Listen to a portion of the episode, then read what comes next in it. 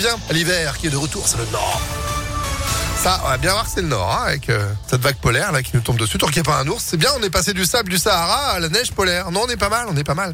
Bon, allez, c'est parti pour l'info. Vous- 9h32, voyez, vous parlez, vous parlez, vous parlez. Après, moi, je regarde leur défilé, je me dis, mais jamais taire, jamais, jamais, jamais. Sandrine, bonjour. Bonjour Phil, bonjour à tous. À la une de l'actualité, il y a bien un lien entre des pizzas Fresh Up de la marque Buitoni et certains cas récents de contamination à la bactérie E. coli chez les enfants. C'est ce qu'ont annoncé hier les autorités sanitaires.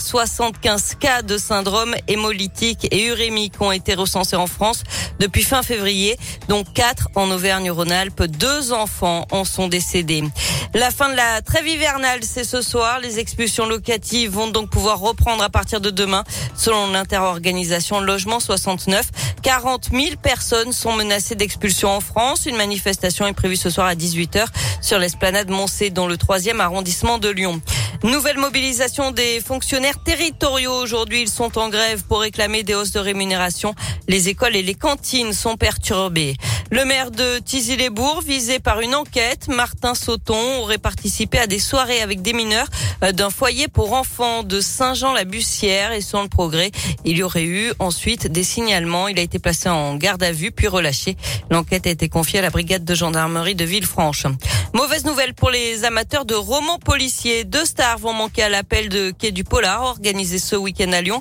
D'après 20 minutes, Arlan Coben et John Grisham seront absents. Les deux sont positifs au Covid. La rencontre prévue avec Arlan Coben samedi à 14h à la chapelle de la Trinité est maintenue mais en visio et en direct. 130 auteurs seront aussi euh, là pour cette édition 2022. On passe au sport et au foot. Jouer le jeu à fond. Les Lyonnaises n'ont pas le choix. Pour leur quart de finale retour de la Ligue des Champions face à la Juventus, elles doivent impérativement gagner pour ne pas être éliminées. À Turin, à l'aller, l'OL féminin s'était incliné de buts à 1. Ce soir, une victoire par un but d'écart permettrait d'arracher les prolongations, tandis qu'une victoire par deux buts d'écart emmènerait le club tout droit en demi-finale. Après la défaite de la semaine dernière, l'état d'esprit du groupe reste plutôt, positif, euh, selon la capitaine Wendy Renard. J'ai pas senti de stress, j'ai senti de la frustration. Euh, forcément, on n'était pas satisfaite euh, de ce résultat. On méritait de, revenir avec euh, un autre sort. Maintenant, voilà, j'ai senti aussi de la concentration, de la détermination aussi. On avait envie tout de suite de, bah, rejouer en fait. Tout ce qu'on a pu voir aux, entraînements après malheureusement cette défaite, faudra le mettre dès les premières minutes. J'ai envie de dire on n'a pas le choix, donc c'est à nous d'être conquérante dès le début du match et, euh, de concrétiser nos, nos situations.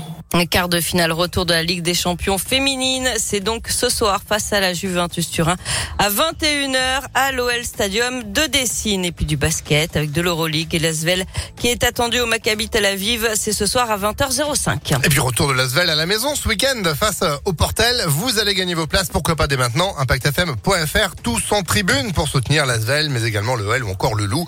Il y a plein de belles choses qui vous attendent. Rendez-vous sur notre site pour en savoir plus. Virgule, Sandrine, virgule. On vous retrouve à 10h. À tout à l'heure ou pour 10h01 ou 10h02. Oh, ça va. Météo Lyon.